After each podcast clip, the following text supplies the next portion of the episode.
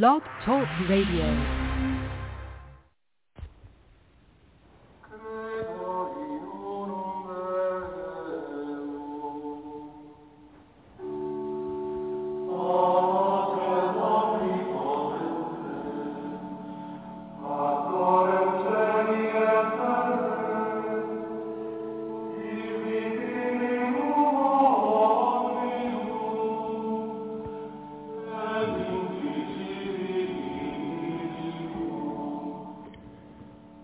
Welcome back to Zion's Redemption Radio Network.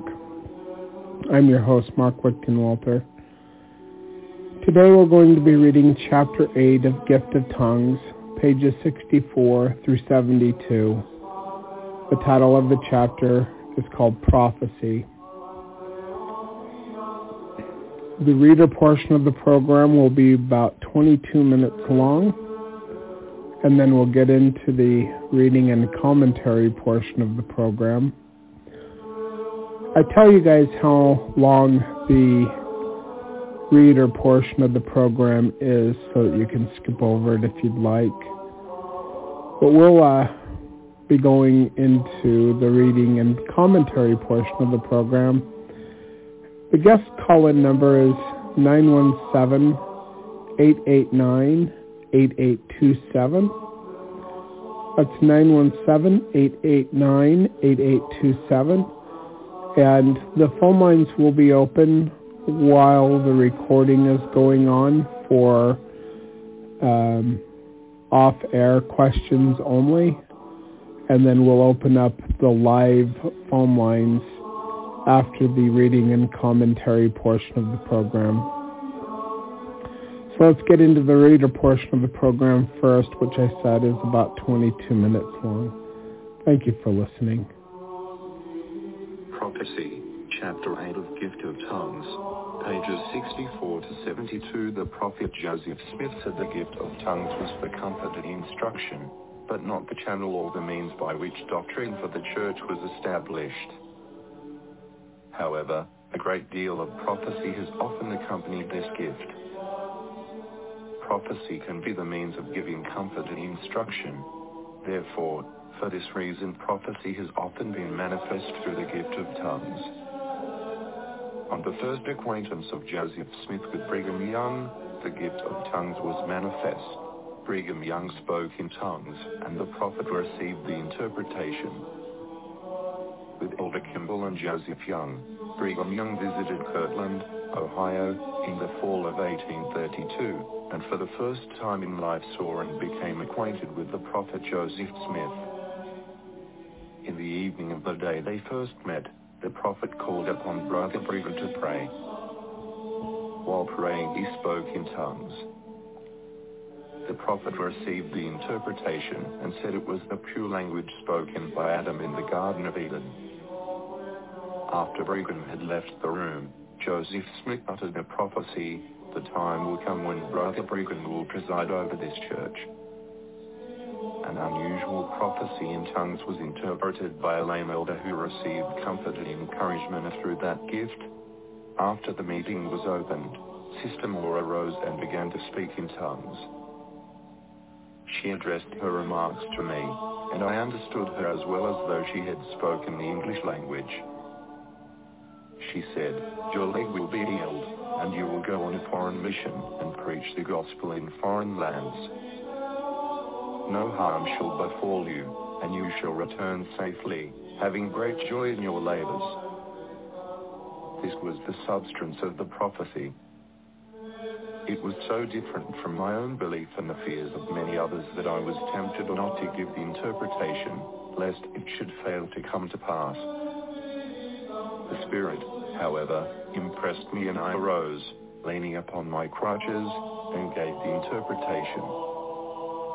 Not long afterwards I was told in a dream what to do thus strengthen my fractured limb, and it began to receive strength immediately, and in the short space of about one week I dispensed with my crutches and walked with a cane.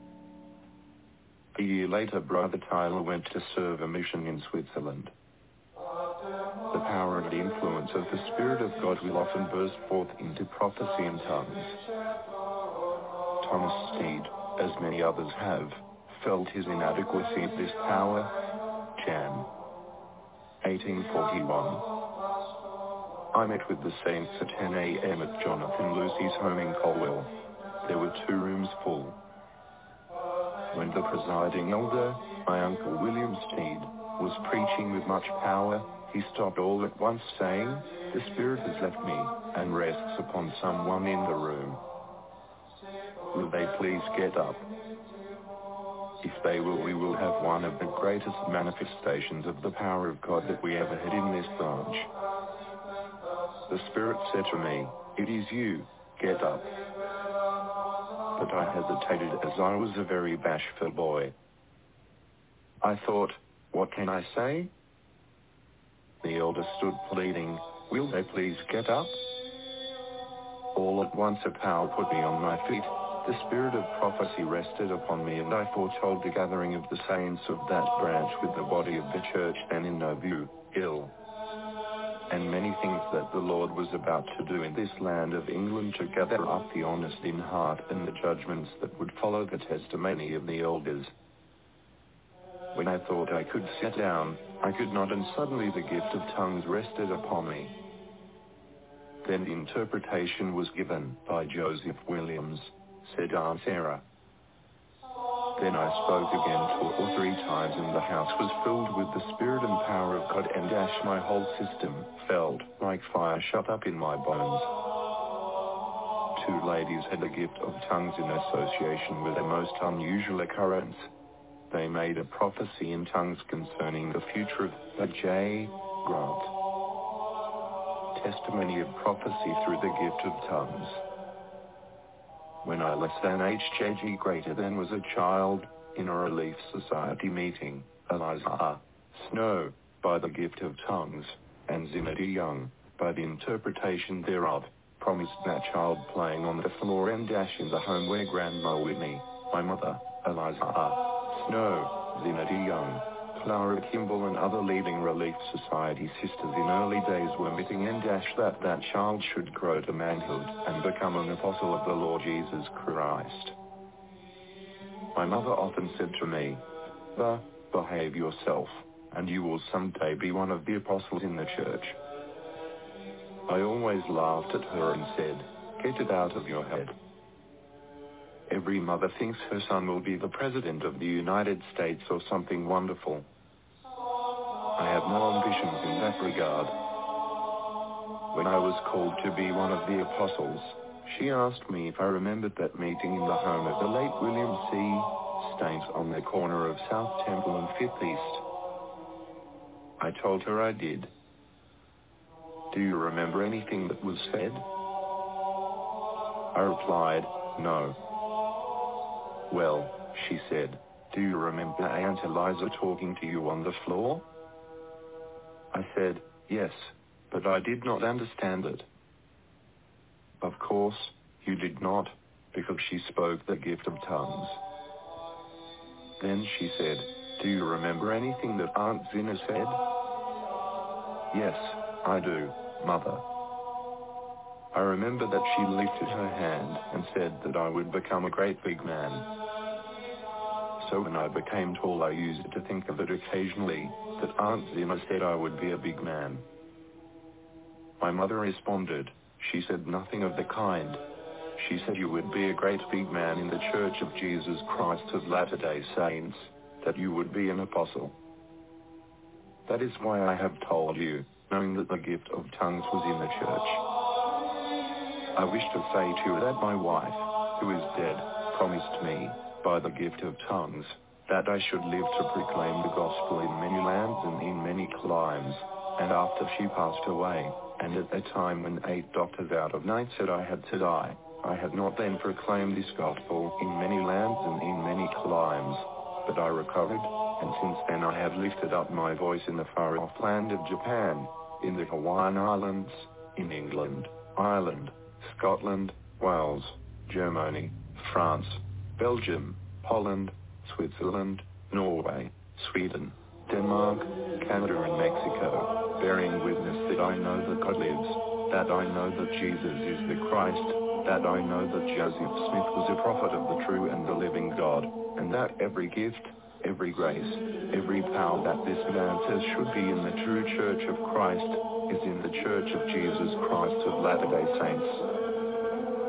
We have the pearl of great price, the gospel of the Lord Jesus Christ. Another old prophecy concerning the end of Babylon was given over a hundred years ago. April 1st was fast day. My wife, Jane, and I went to fast meeting. At the meeting the gift of tongues was used wherein the Lord said that when the destroyer should leave the realms above upon his work to lay waste the earth, it will be communicated and made known to him that stands at the head of the church. A special blessing pronounced by the gift of tongues through Patriarch Hennison was literally fulfilled upon Hiram G. Grant. Well, on the first Sunday of January, 1900, that would be the first Sunday of this century, there was a priesthood meeting held in Farmington in the Davis stake. John M. Hess was the president of the stake at that time. Now at this priesthood meeting on a Sunday morning, all six patriarchs of the stake were present there. John W. Taylor spoke at this meeting, and he said, I want to address a few words to these brethren who hold the office of patriarch. I want to tell them that the Lord is displeased with the way they are discharging the high calling of their offices. He went on to say, You have become as rusty clocks. You must repent and get the spirit of your calling, as the Lord is displeased with your attitude.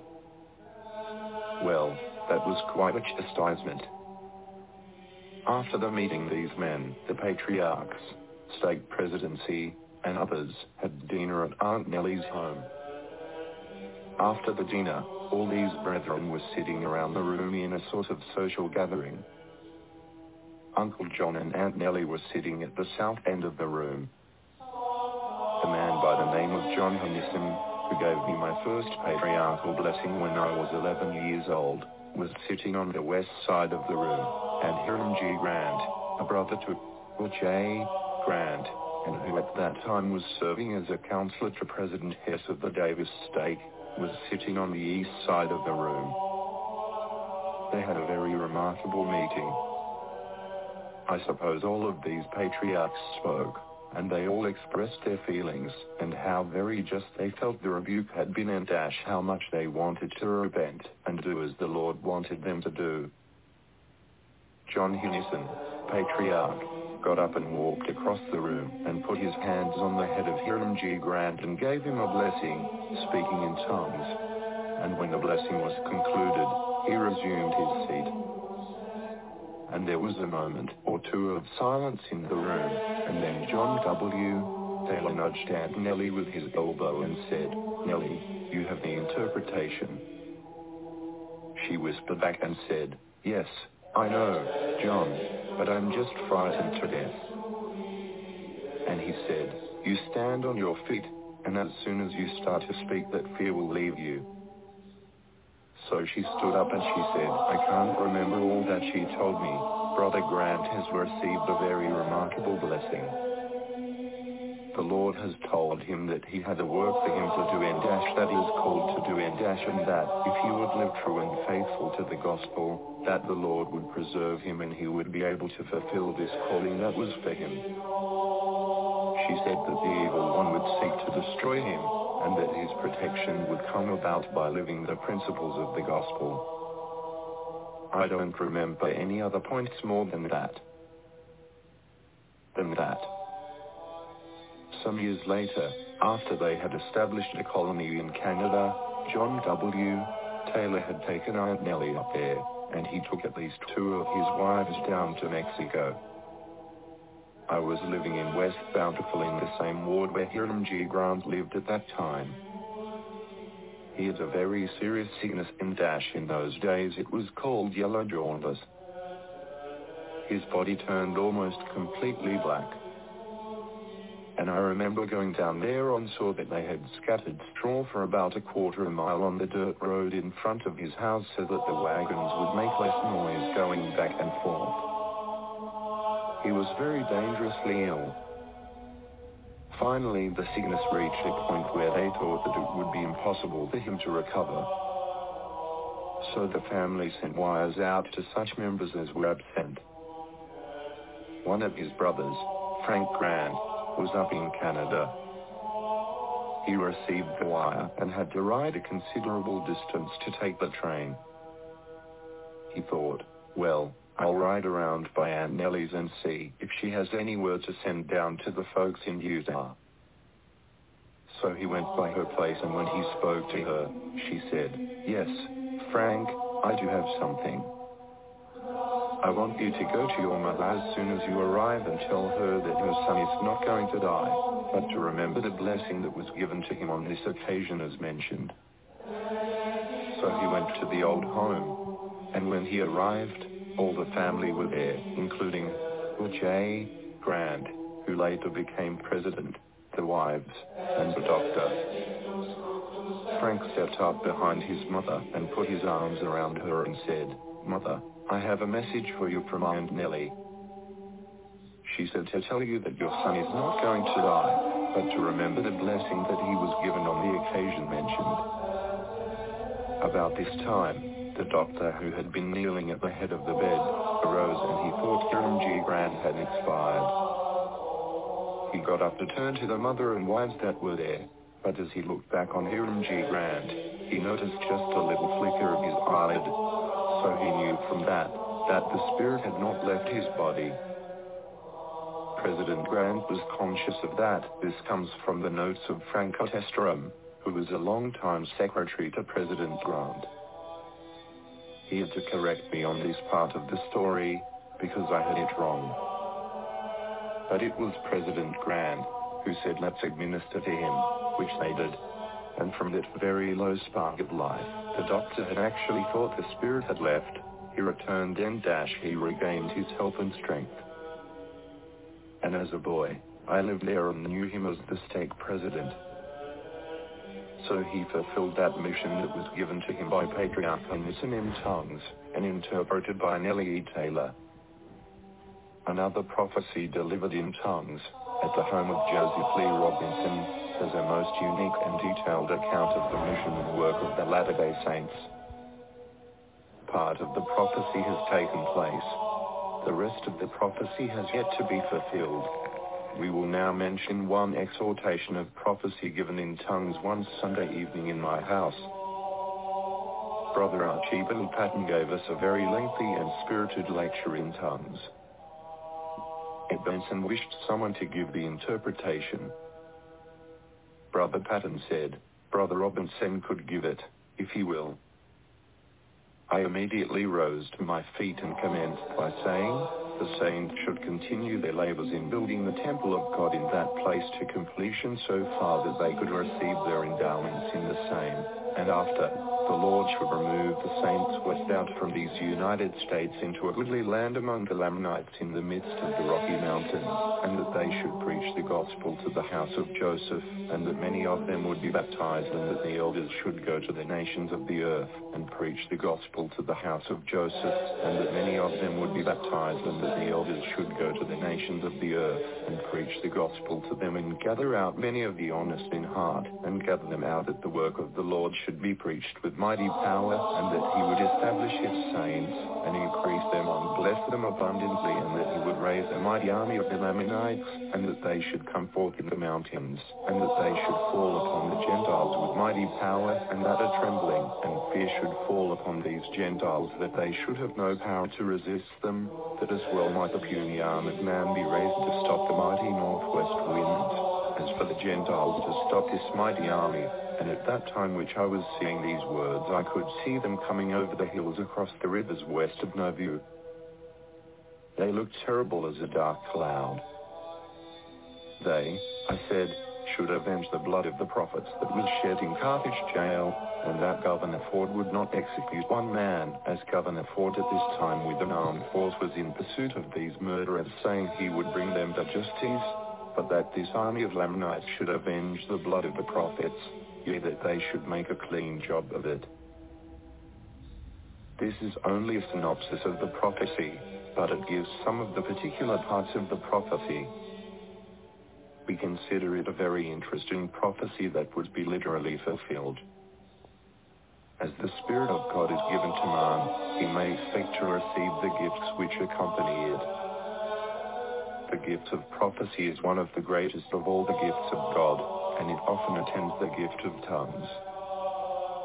Thus, when the gift of tongues is made manifest, and prophecy is made through that medium, the people may be assured that the prophecy will be fulfilled. Chapter 9 Testimonials Faith has been wanting, not only among the heathen, but in professed Christendom also, so that tongues, healings, prophecy, and prophets and apostles, and all the gifts and blessings have been wanting. Teachings of the Prophet Joseph Smith. P. 270.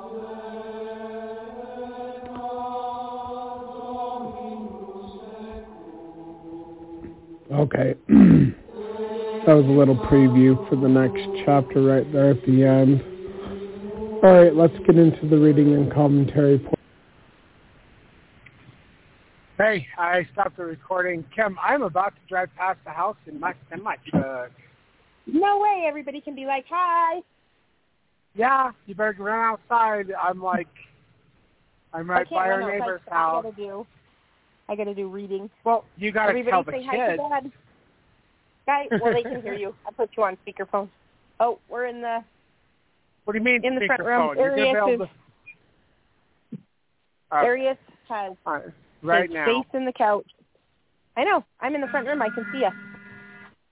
Hi. There I- you go. Anyway, so I'm headed I down to touching the window. Sufco tonight. Yeah, so um, I recorded like I recorded like 48 percent uh, this morning. Uh huh. Uh, let the listening audience. You already know Kim.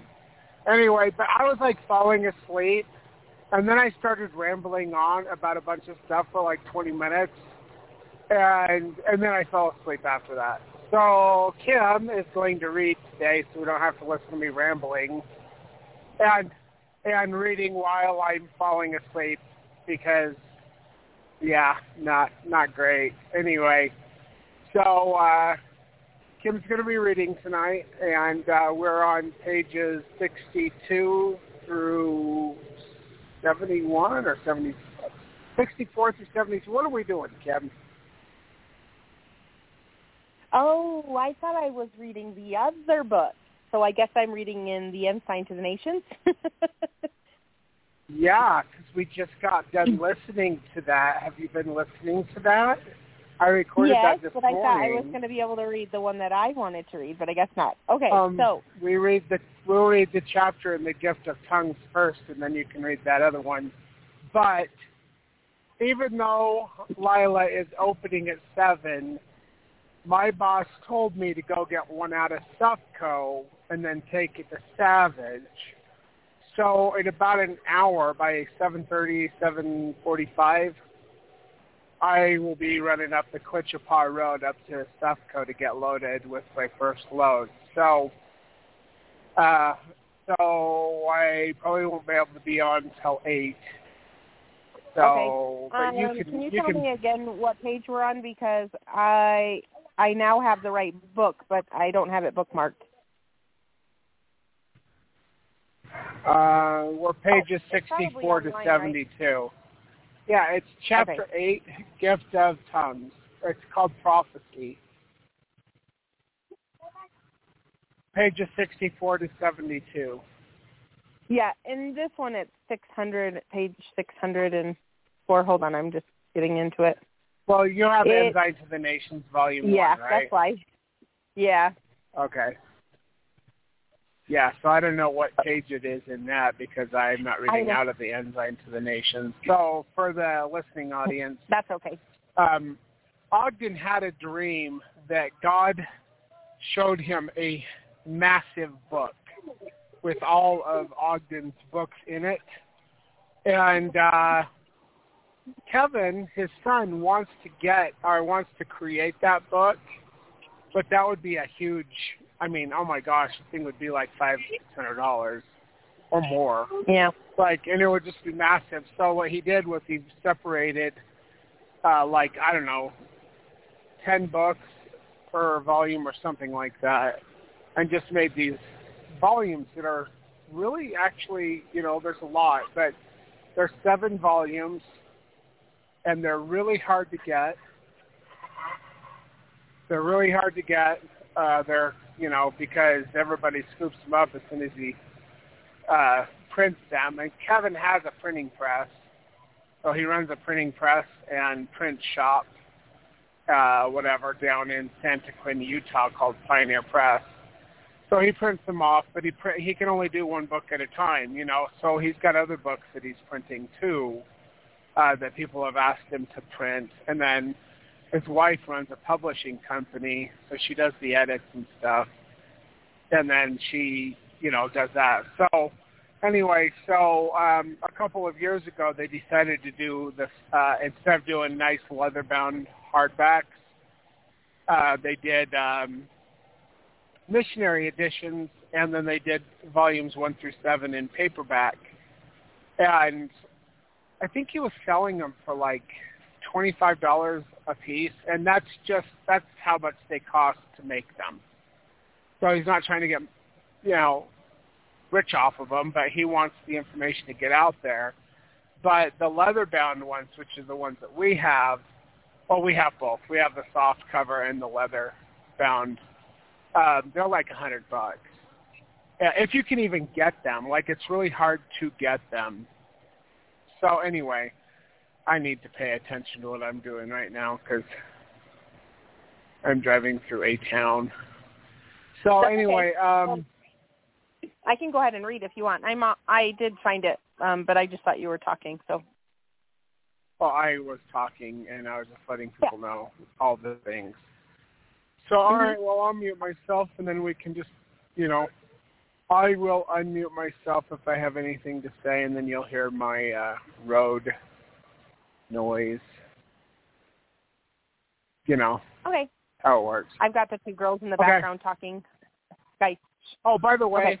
the chat room is Yeah. open for anybody who has questions or comments. And I have a friend uh, from Ethiopia that was trying to get me to call him, and Mm-hmm. I told him he can call me.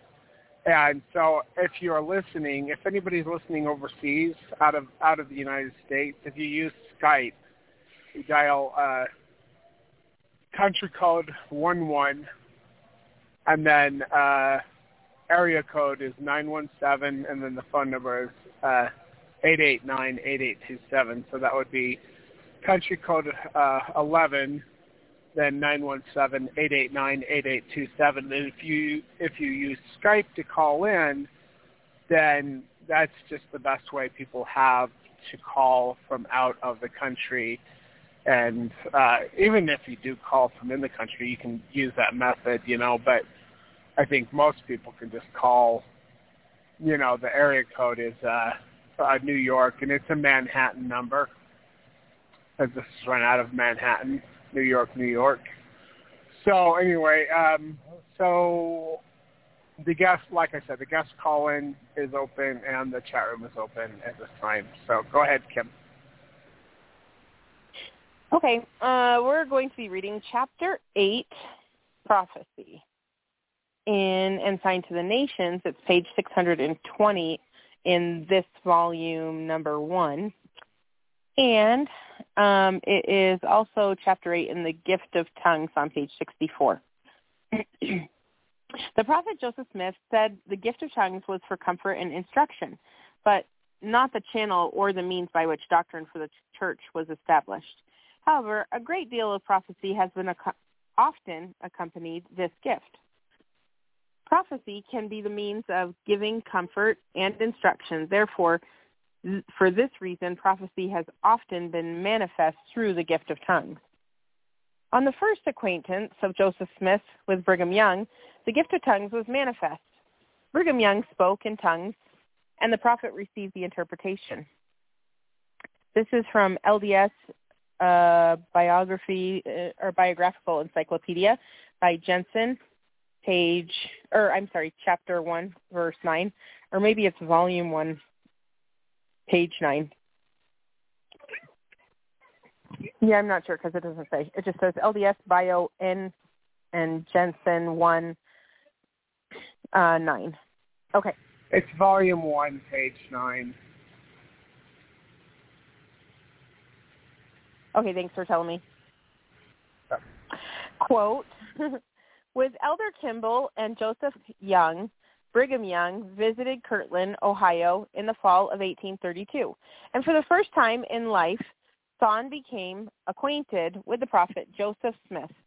In the evening of the day they first met, the prophet called upon Brother Brigham to pray. While praying, he spoke in tongues. The prophet received the interpretation and said it was the pure language spoken by Adam in the Garden of Eden. After Brigham had left the room, Joseph Smith uttered the prophecy. The time will come when Brother Brigham will preside over this church. End quote. From LDS Biographical Encyclopedia, Jenson, Volume 1, page 9. An unusual prophecy in tongues was interpreted by a lame elder who received comfort and encouragement through that gift. This next quote is from Daniel Tyler, Scraps of Biography, page 41, quote, after the meeting was open, Sister Moore arose and began to speak in tongues. She addressed her remarks to me, and I understood her as well as though she had spoken the English language. She said, your leg will be healed, and you will go on a foreign mission and preach the gospel in foreign lands. No harm shall befall you, and you shall return safely, having great joy in your labors. This was the sub- substance of the prophecy. It was so different from my own belief and the fears of many others that I was tempted not to give the interpretations, lest it should fail to come to pass. The Spirit, however, impressed me, and I arose, leaning upon my crutches, and gave the interpretation. Not long afterwards, I was told in a dream what to do to strengthen my fractured limb, and it began to receive strength immediately. And in the short space of about one week, I dispensed with my crutches and walked with a cane end quote from Daniel Tyler, Scraps of Biography, page 41. A year later, Brother Tyler went to serve a mission in Switzerland. The power and influence of the Spirit of God will often burst forth into prophecy in tongues. Thomas Steed, as many others, have felt his inadequacy at this power. This next quote, these quotes are extremely long, by the way, from this chapter, I suppose. This next quote is from Life of Thomas Steed, pages 5 and 6. Quote, January 1841, I met with the saints at 10 a.m. at Jonathan Lucy's home in Colwall. There were two rooms full.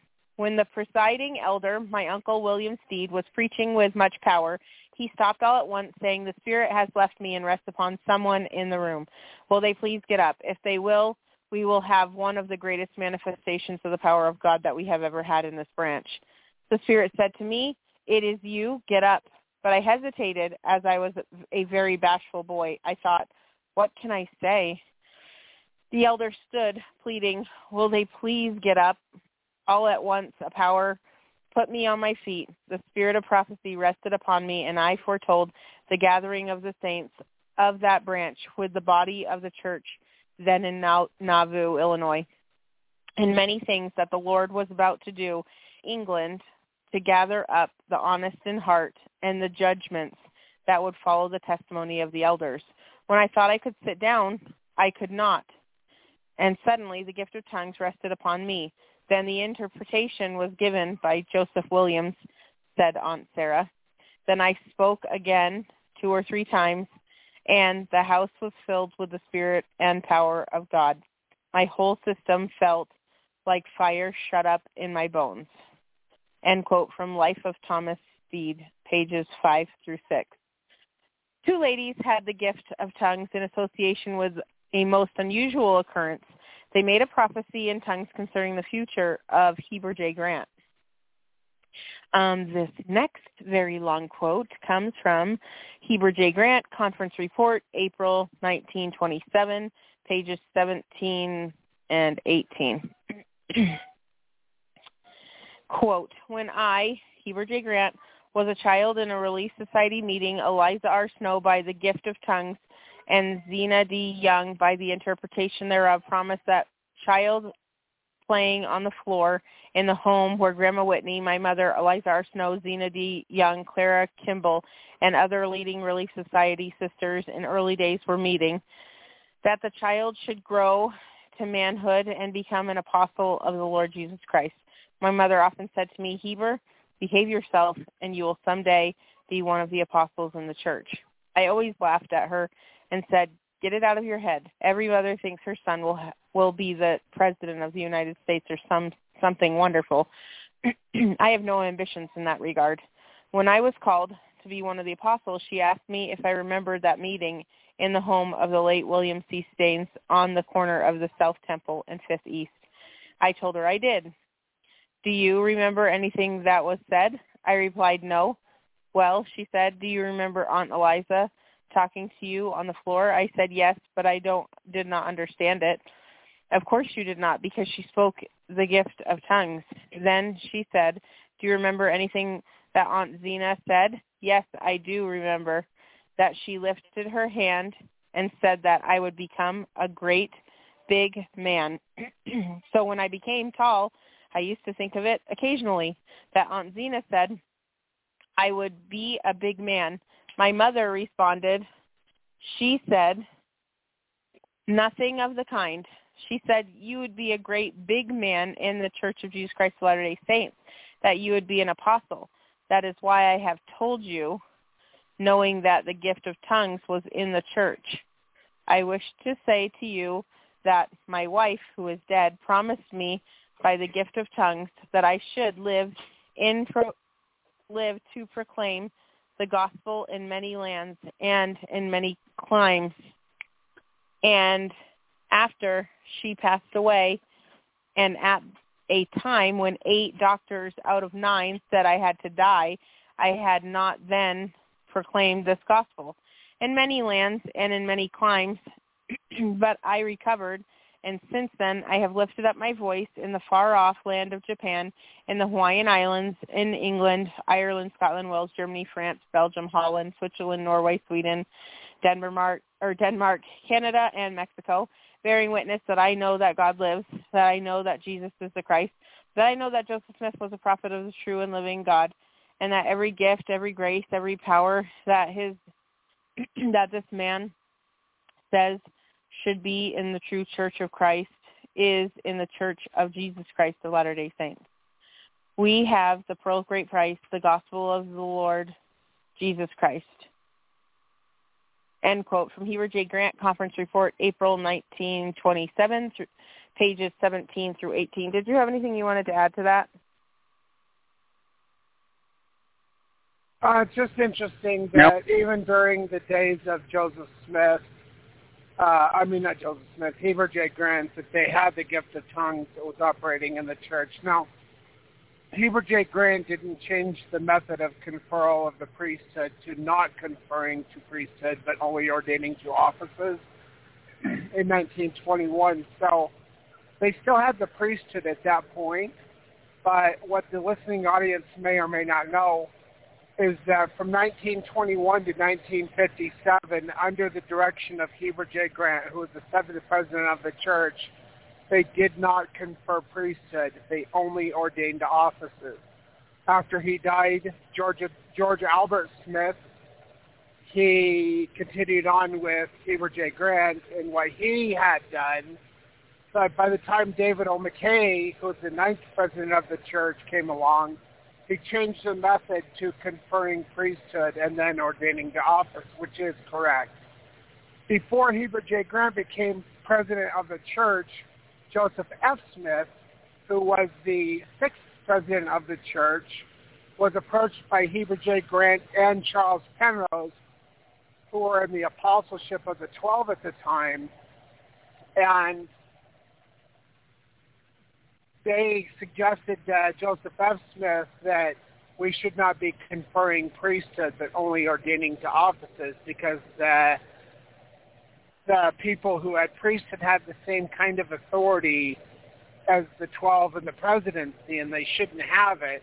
Anyway, Joseph F. Smith told them, that if you come to me with this again, I will excommunicate you both from the church. So they didn't. But as soon as Heber J. Grant came along, he decided he was going to do what he wanted to do. And now the problem with Heber J. Grant is that he, at the end of his life, said that the heavens were as brass to him, and he lamented that he had never received a revelation from God.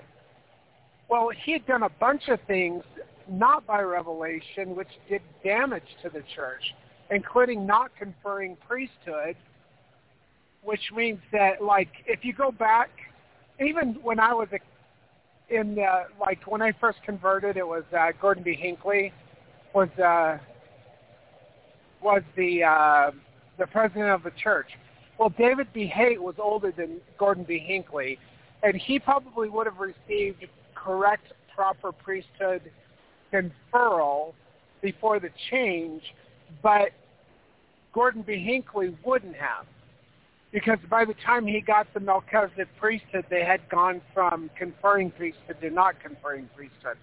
So it's entirely possible that the entire uh, first presidency of the church today and the Quorum of the Twelve have absolutely no priesthood. David O. McKay wanted to go back and to reconfer everybody and rebaptize everybody and do all of the temple work that had been done between 1921 to 1957, but they had to have a unanimous decision in the first presidency in the Quorum of the Twelve for them to do that, and he got a lot of pushback. Because, you know, the president of the church can never lead the church astray, according to Wilford Woodruff. That's not doctrine you know, but anyway, so they didn't fix it. So a lot of people out there don't even have priesthood. If people were being obedient to the instructions of the first presidency and the Quorum of the Twelve after 1921, they would not have conferred priesthood, only ordained offices. So this whole thing with Heber J. Grant making the word of wisdom into a commandment, he did that to gain popularity with the world, and it is not given by way of commandment in fact, it says that in the Revelation for for uh, the word of wisdom. This is not given by way of commandment, but is a word of wisdom. So that whole thing is can be thrown out because Heber J. Grant did it by his own authority, not because he did it because God told him to. And then he also entangled the church uh, with the Rockefellers, the Rothschilds, the Morgan Stanley, the uh, Wells Fargo, uh, Chase Manhattan banks, which are all run by um, the Bilderberg Group, which is the uh, basically the Congress of the of the Illuminati and the one world government.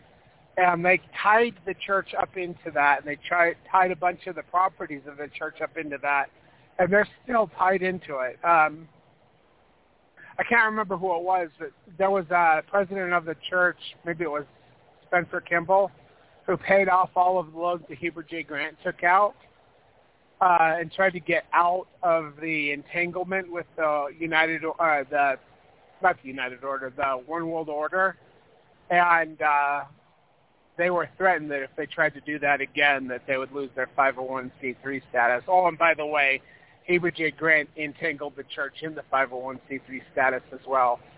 And he's the one that created the corporation of the first presidency. Um, he did a lot of bad things. And Brigham Young actually prophesied that the seventh, by the seventh president of the church, that leader, that prophet or whatever, the president of the church, would lead the church down to hell which is uh, tying the church to Babylon in a way that it cannot be easily undone. So um, the only other thing I'll say about that is that the church with all of its massive wealth, like for instance the Ensign Peak account that had 129 billion dollars in it, they can they could fight the federal government for all the unconstitutional things that the federal government has done to entangle the church in its snare but they won't do it, or they haven't done it, and they're not going to do it probably because you know all is well in Zion. They don't want to create a controversy and repent and turn back to the way things should be. So anyway, I thought you probably would want me to address those things because Kim knows. We've gone over it. We've read the documents. You know, we've seen the the documents and those type of things that like tell us all of this stuff. So anyway, did you have anything that you wanted to say about Heber? No, I didn't have anything to say. I just thought that you might want to unload or unleash my words. What? Well, okay, we'll go back. In, well, getting back into the the gift of tongues, it's interesting. So the there was still priesthood in the church back then, and it was evident that God was still giving people the gift of tongues even back in the 1920s. But then you look around the church today, and nobody speaks in tongues. It doesn't happen anymore. You know, and that ought to be. Um, All I was thinking when I was reading those is that this is like an account of somebody saying that something happened several years before to make it seem like what he's doing was meant to be or grandiose or whatever and it kind of reminds me of like present day apostles of the church and stuff that they tell these grand stories and you don't actually know if any of them are accurate or true because there's like he's the one talking about himself somebody told well, me once, we know go ahead sorry you know what I mean? Like somebody told me once that this happened when they, you know, when they saw me. Yeah, it's like yeah. So when I was reading, and actually all of the quotes when I was reading this, I was thinking the same thing. So always like stopping and thinking, is this just me being critical, or is this like well, what I'm being told?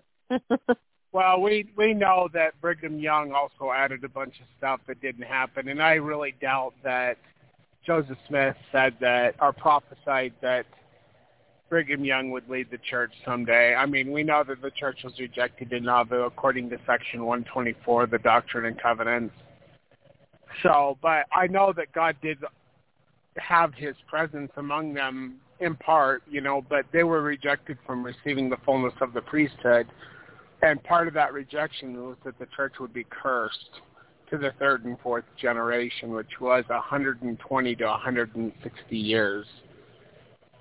You know, so um, you know, it's just interesting, and we're going to read it. But like, as far as what you're talking about, the modern day leaders, mhm.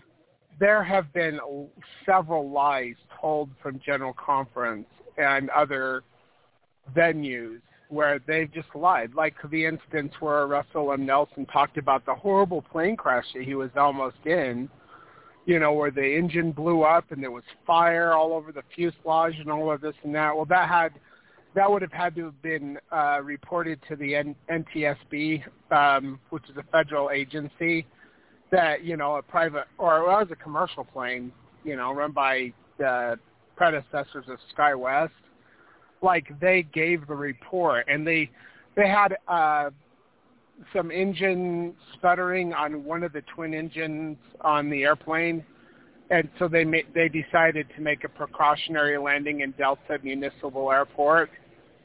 Well, Russell M. Nelson talked about how they had to set it down in a field and how they had to go into this dive to put the flames out and like all this stuff, but none of that ever happened. So they were caught in that lie and they don't apologize or recant. They just push and push and push. So the the leaders are the members of the church. They'll take it as a faith confirming story, and it's a lie, and it can be proven that it's a lie. You know, that's just one of many instances that uh, that the leaders of the church have told stories. Like for instance, there was that story about like they were in the ship and it was in a really massive like hurricane or something, and the guy ran out onto the deck of the ship to see if the screws were still turning with the screws or the propellers. And there's no way you could even see the screws on that particular kind of ship from the deck. You wouldn't, you couldn't even see it from anywhere on the ship. And why would they run out to see that if they knew that the engine was still turning? They can check that kind of stuff from the engine room. You know, and it, just the stories that they tell like they try to be faith promoting and show these miracles and they're just lies and they can be proven to be lies. So the same thing that was happening or that is happening today in the church was happening back then in Heber J. Grant's day. And all the way back to Brigham Young. Brigham Young lied about things, a lot of things. So did Heber J. Grant. And the leaders of the church lie about things today. And it's all about faith promoting. But when you find out the truth, then what probably happens is that people hear these things and then they've had so much faith in the church and then the leaders of the church that they turn away from God because, if they're lying about that and I was deceived about that, then I was deceived about the Book of Mormon and Joseph Smith, and maybe I'm deceived about Jesus. And these individuals in the church who have had a confirmation of the Spirit about many of the truths of the restored gospel and the reality of the prophet Joseph Smith and the Book of Mormon, they'll turn away from it and they will reject the Holy Ghost and the witness of the Holy Ghost that they have been given, making them into sons of perdition. It's horrible. The thing that they do is wicked as all hell. And they just run around and lift themselves up as men of God and they lie. And you know what? Liars, you can't lie for the Lord. That isn't a thing. You can be condemned by God for lying uh, to, to, you know, for faith promoting stories. But when you deceive people to gain a following, that is that is wicked beyond all hell. And they need to repent for that and turn it back to the first works and admit that they were rejected as a church, which the Doctrine and Covenants talks about, you know. Anyway, go ahead, Kim. I'm going to mute myself. Okay. Continuing on with the reading. Another old prophecy concerning the end of Babylon was given over a hundred years ago. In History of the Life of Oliver B. Huntington, Volume 2, page 145. can you still hear me okay? I'm just making sure. Yeah, I, I can hear you fine. Um, uh, okay, just making sure. Uh, quote, April 1st was fast day my wife Jane and I went to fasting meet or fast meeting.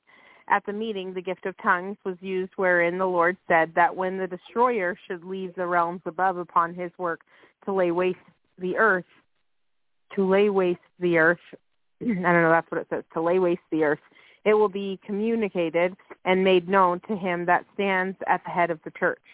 End quote from History of the Life of Oliver B. Huntington, Volume 2, page 145. A special blessing pronounced by the gift of tongues through Patriarch Hennison was literally fulfilled upon Hiram G. Grant in a, oh my goodness, this is an extremely long quote, um, from Douglas Todd Jr. interview, November 1969. Okay, Sunday of January 1900. That will be the first Sunday of this century. There was a priesthood meeting held in Farmington in the Davis stake. John M. Hess was the president of the stake at that time. Now, at this priesthood meeting on a Sunday morning, all six patriarchs of the stake were present there. John W. Taylor sp- spoke at this meeting, and he said, I want to address a few words to these six brethren who hold the office of patriarch. I want to tell them that the Lord is displeased with the way they are discharging the high calling of their offices.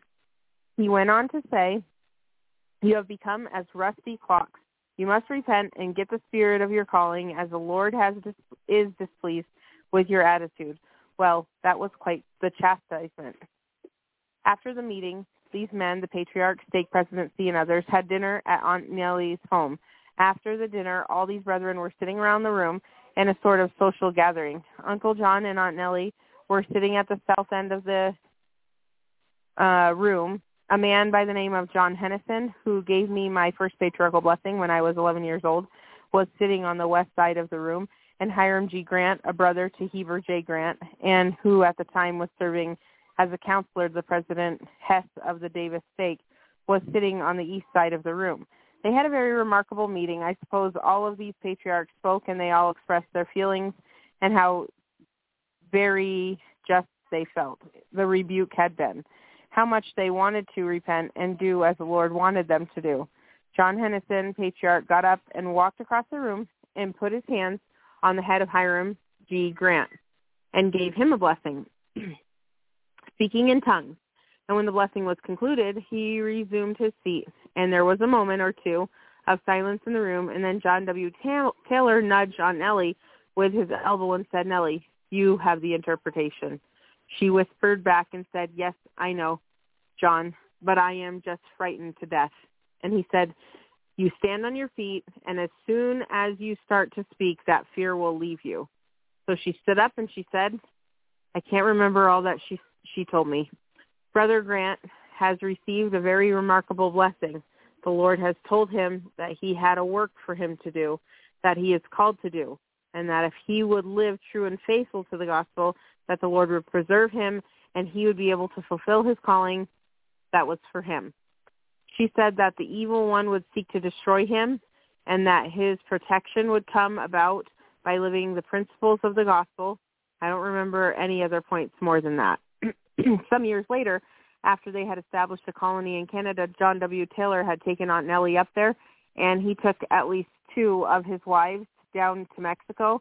I was living in West Bountiful in the same ward where Hiram G. Grant lived at the time. He had a very serious sickness. In those days, it was called yellow jaundice. His body turned almost completely black, and I remember going down there and saw that off for about a quarter mile on the dirt road in front of his house so that the wagons would make less noise going back and forth. He was very dangerously ill. Finally, the sickness reached a point where they thought that it would be impossible for him to recover, so the family sent wires out to such members as were absent. One of his brothers, Frank Grant, was up in Canada. He received a wire and had to ride a con- considerable distance to take the train. he thought, well, I'll ride around by Aunt Nellie's and see if she has any word to send down to the folks in Utah. So he went by her place, and when he spoke to her, she said, yes, Frank, I do have something. I want you to go to your mother as soon as you arrive and tell her that her son is not going to die, but to remember the blessing that was given to him on this occasion as mentioned. So he went to the old home and when he arrived, all the family were there, including Heber J. Grant, who later became president, the wives, and the doctor. Frank stepped up behind his mother and put his arms around her and said, Mother, I have a message for you from Aunt Nellie. She said to tell you that your son is not going to die, but to remember the blessing that he was given on the occasions mentioned. About this time, the doctor, who had been kneeling at the head of the bed, arose and he thought Hiram G. Grant had expired. He got up to turn to another, to mother and wives that were there. But as he looked back on Hiram G. Grant, he noticed just a little flicker of his eyelid. So he knew from that that the spirit had not left his body. President Grant was conscious of that. This comes from the notes of Frank Audestrom, who was a longtime secretary of President Grant. He had to correct me on this part of the story because I had it wrong. But it was President Grant who said, let's administer to him, which they did. And from that very low spark of life, the doctor had actually thought the spirit had left. He returned. He regained his health and strength. And as a boy, I lived there and knew him as the stake president. So he fulfilled that mission that was given to him by Patriarch Hedison in tongues and interpreted by Nellie E. Taylor. End quote from Douglas Todd Jr.'s interview, November 1969. that was a long quote. Another prophecy yep. delivered in yep. yes, yep, yep. Um, okay, so the first talk that was given uh, in 1900 was over a 100 years ago. So Yeah. you said it was this century. It was actually last century. I know Well, we were born in that century the Yeah. Yeah, and when this was written, that was true. But now Yeah. it is not. So I just wanted. Oh, the other thing too, that one where um, the guy says my first patriarchal blessing when I was seven. Well, Yeah, I mean that was pretty early to get a. Well, Yeah, like you can get more than more one than one. patriarchal blessing. Yeah. Yeah, we've Yeah. had a couple. You've had what two? I've had two. You know, so that Yeah. was a thing that used to be a thing, and now it's not anymore because they only do one. And you're usually it's right before you go on your mission, or when you're like in your late teens, mid to late teens. But back in the day, they used to give them multiple patriarchal blessings. and I kind of think they probably still should. But anyway, that's just one of the many changes within the church. Just thought I'd point it out. Anyway, okay, I'll uh, mute myself. I'm actually in Emery right now, so I probably only have another 25 minutes max. Not even that. Okay. okay. I'm reading it fast. Another prophecy delivered in tongues at the home of Joseph Lee Robinson has a most unique and detailed account of the mission and work of the Latter-day Saints. Part of the prophecy has taken place. The rest of the prophecy has yet to be fulfilled. This um, prophecy, uh, next quote, comes from Joseph Lee Robinson's journal, pages 17 through 18. Quote, we will now mention one exhortation of prophecy given in tongues on Sunday evening in my house. Brother Archibald Patty gave us a very lengthy and spirited lecture in tongues. E.T. Benson wished someone to give the interpretation. Brother Patton said, Brother Robinson could give it if he will. I immediately rose to my feet and commenced by saying, the saints should continue their labors in building the temple of God in that place to completion so far that they could receive their endowments in the same and after. The Lord should remove the saints west out from these these United States into a goodly land among the Lamanites in the midst of the Rocky Mountains.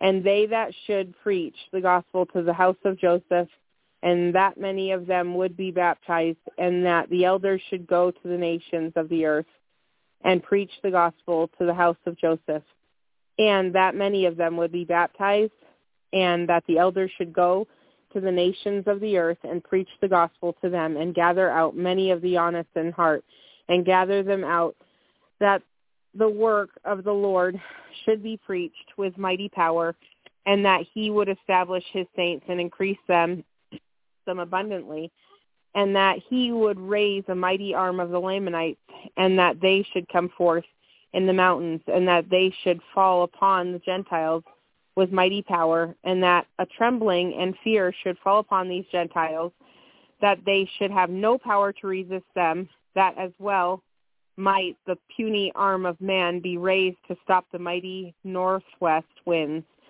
As for the Gentiles, to stop this mighty army, and that time which I was saying these words, I could see them coming over the hills across the rivers west of Nauvoo.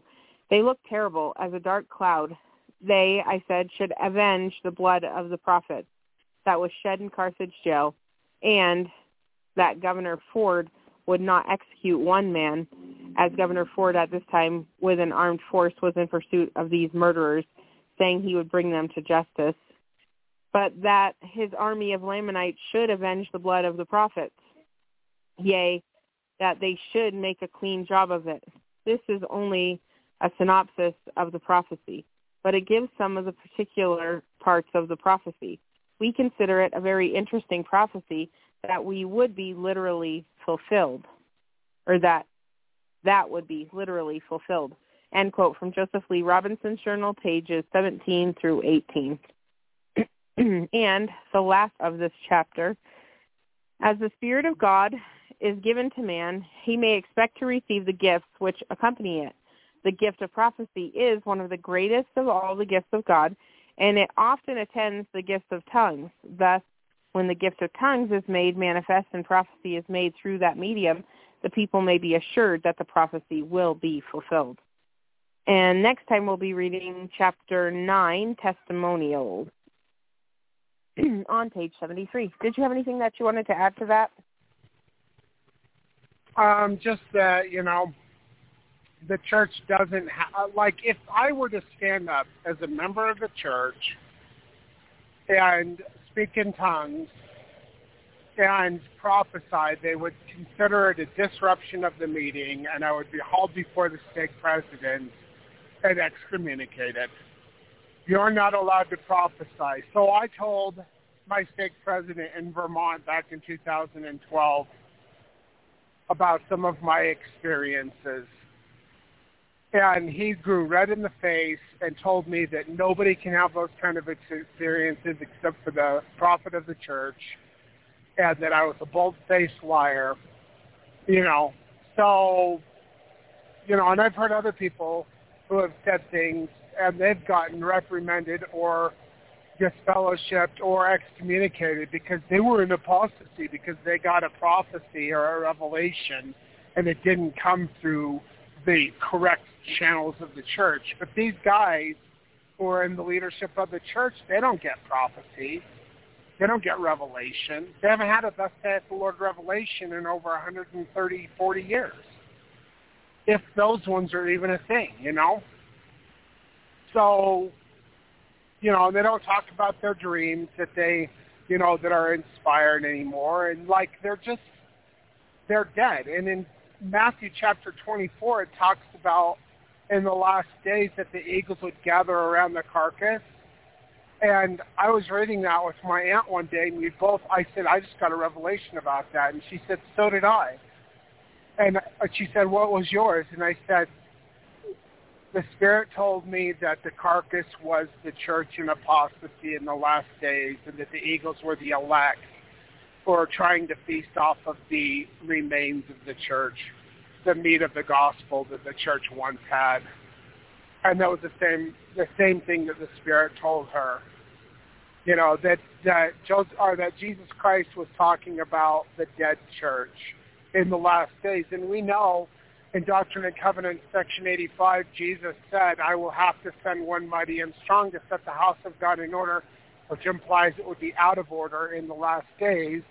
And the, in Isaiah chapter 28, Isaiah saw a vision of the one mighty and strong going among the drunkards of Ephraim.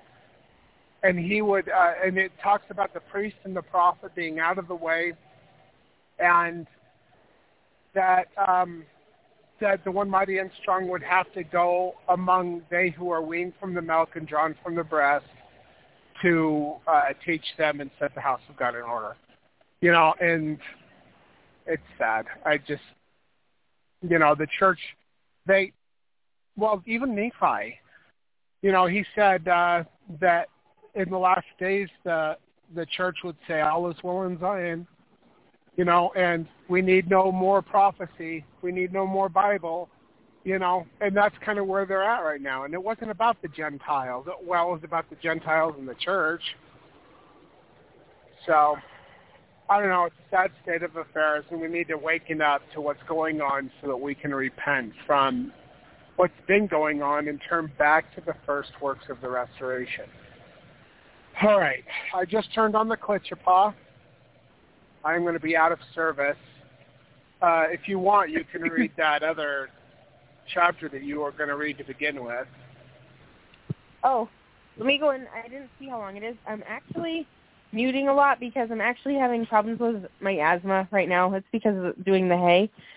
So I yeah. keep coughing, and I'm trying to not, but it doesn't make it any Okay. better. So I know you can hear me kind of clearing my throat, but I- my throat is clear. It's my lungs that are having a problem. So it, I don't know if you can tell that I'm kind of breathing heavy, and I'm not even doing anything. So it just Yeah, I've been Yeah, you, having that. you that. actually did it. what, Emmett? I've been having that same problem. Okay. yeah, it's just from well, the that's fine. spores from the hay. We can shut it off short today. That's fine. Nobody's called in, so they probably won't. So, you know, I tell people okay, that and we then we'll be reading chapter nine tomorrow. Can we do that, or no? Yeah. Do you want Uh, me to just Yeah, that. Kim, okay? you got to wrap it up 'Cause I quick because I'm almost out of service. Okay.